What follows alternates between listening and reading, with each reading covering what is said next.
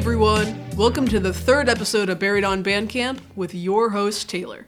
In this episode, we'll be discussing the band Rinse and Repeat, their music, and the stories they tell with it.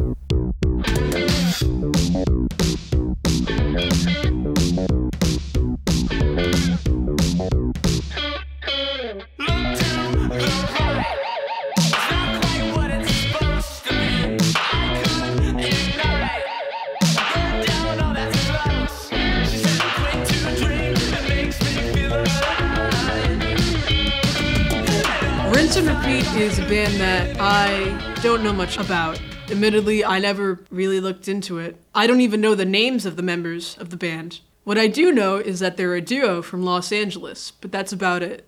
Their music is categorized on Bandcamp as punk, synth punk, new wave, and dark wave. If you've listened to my first episode talking about the band Corker, this is one of the bands that I said I liked and was dark wave, which led me to discover Corker. And if you've seen my second episode, I mentioned that I found Funerol by seeing that they were touring with Rinse and Repeat. So neither of those episodes would have existed without Rinse and Repeat. It's interesting how one thing can lead to another. Honestly, I'd say Rinse and Repeat is one of my favorite bands at the moment, and that's one of the reasons why.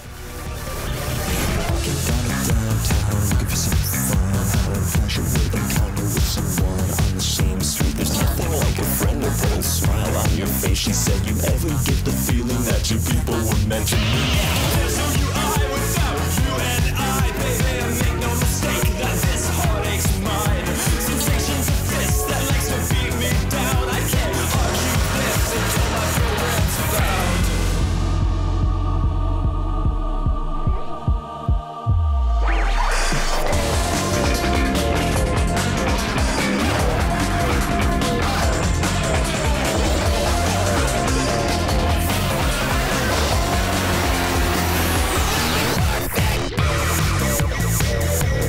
Now, onto their music.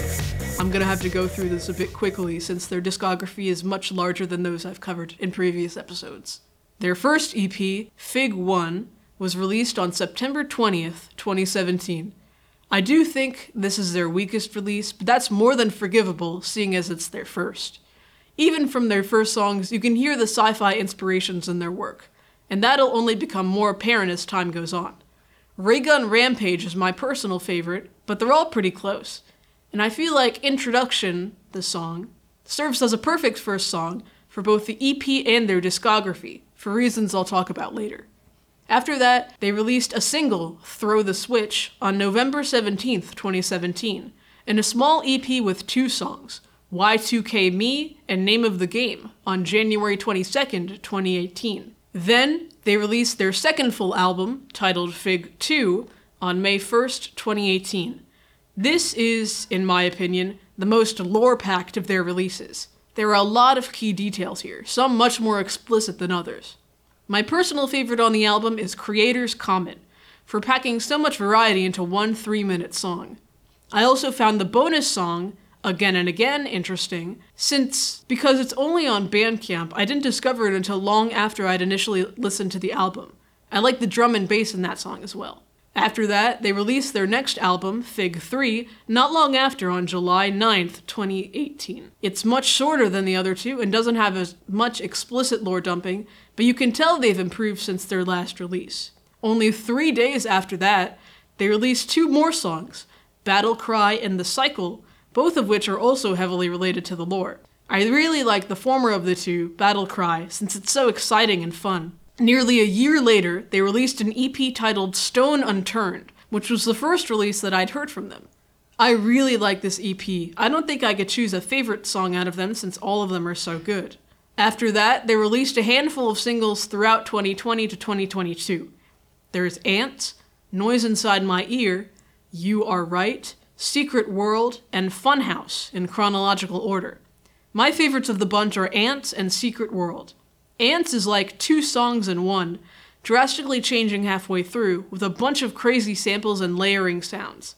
And Secret World is a fantastic song as well, with its heavy synths and amazing electric guitar. And finally, on June 30th, 2023, not very long ago as of recording, they released their most recent, and in my opinion, their best EP, simply titled O. It's less of an album and more of an experience, honestly. You can really see how much they've improved since their beginnings. I really like all the songs on this album, but my favorite is easily OS, not to be confused with the name of the EP itself. It's bouncy, it's fun, it's groovy. I'd even go as far as to say it's one of my favorite songs ever at the moment.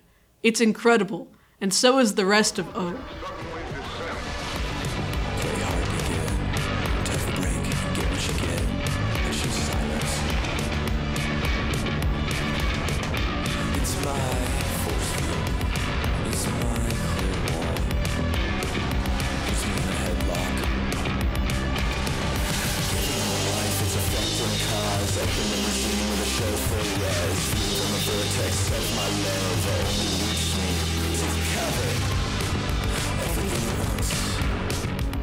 Now, what was that lore I mentioned before?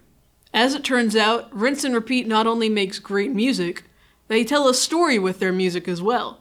In Rinse and Repeat's universe, there exists a type of bacteria called cyclites. These pests enter the brains of humans and infects and corrupts their minds, so dopamine is only released when the same repeated cycles and processes of life are performed, so they only want to repeat only the same processes for the rest of their lives. This makes it so the infected individual cannot naturally progress and develop normally. And since there's a whole epidemic of these bacteria, humanity is slowly being exterminated by the invasion. Luckily, there's a solution. Two men from the Sud sector of the galaxy, aptly called Suds, have discovered what they call warble wobble frequencies that counteract the work of the cyclites.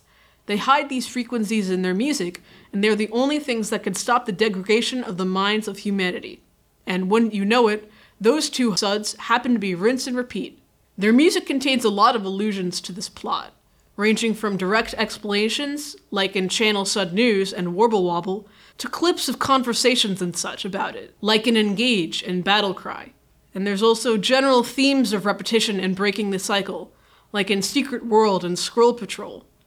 I know it may sound ridiculous as I explain it to you, and that's because it is pretty ridiculous, admittedly, but I think the unabashed, unapologetic silliness of it all is what really makes it great. Honestly, I think it's genius how they incorporate this lore and these themes into their music, and it certainly helps that the music alone is also great. The two aspects combined really make Rinse and Repeat one of my favorite bands. That's all for today. I hope you enjoyed. This has been your host, Taylor, and I'll see you next time on Buried on Bandcamp. Bye! Sure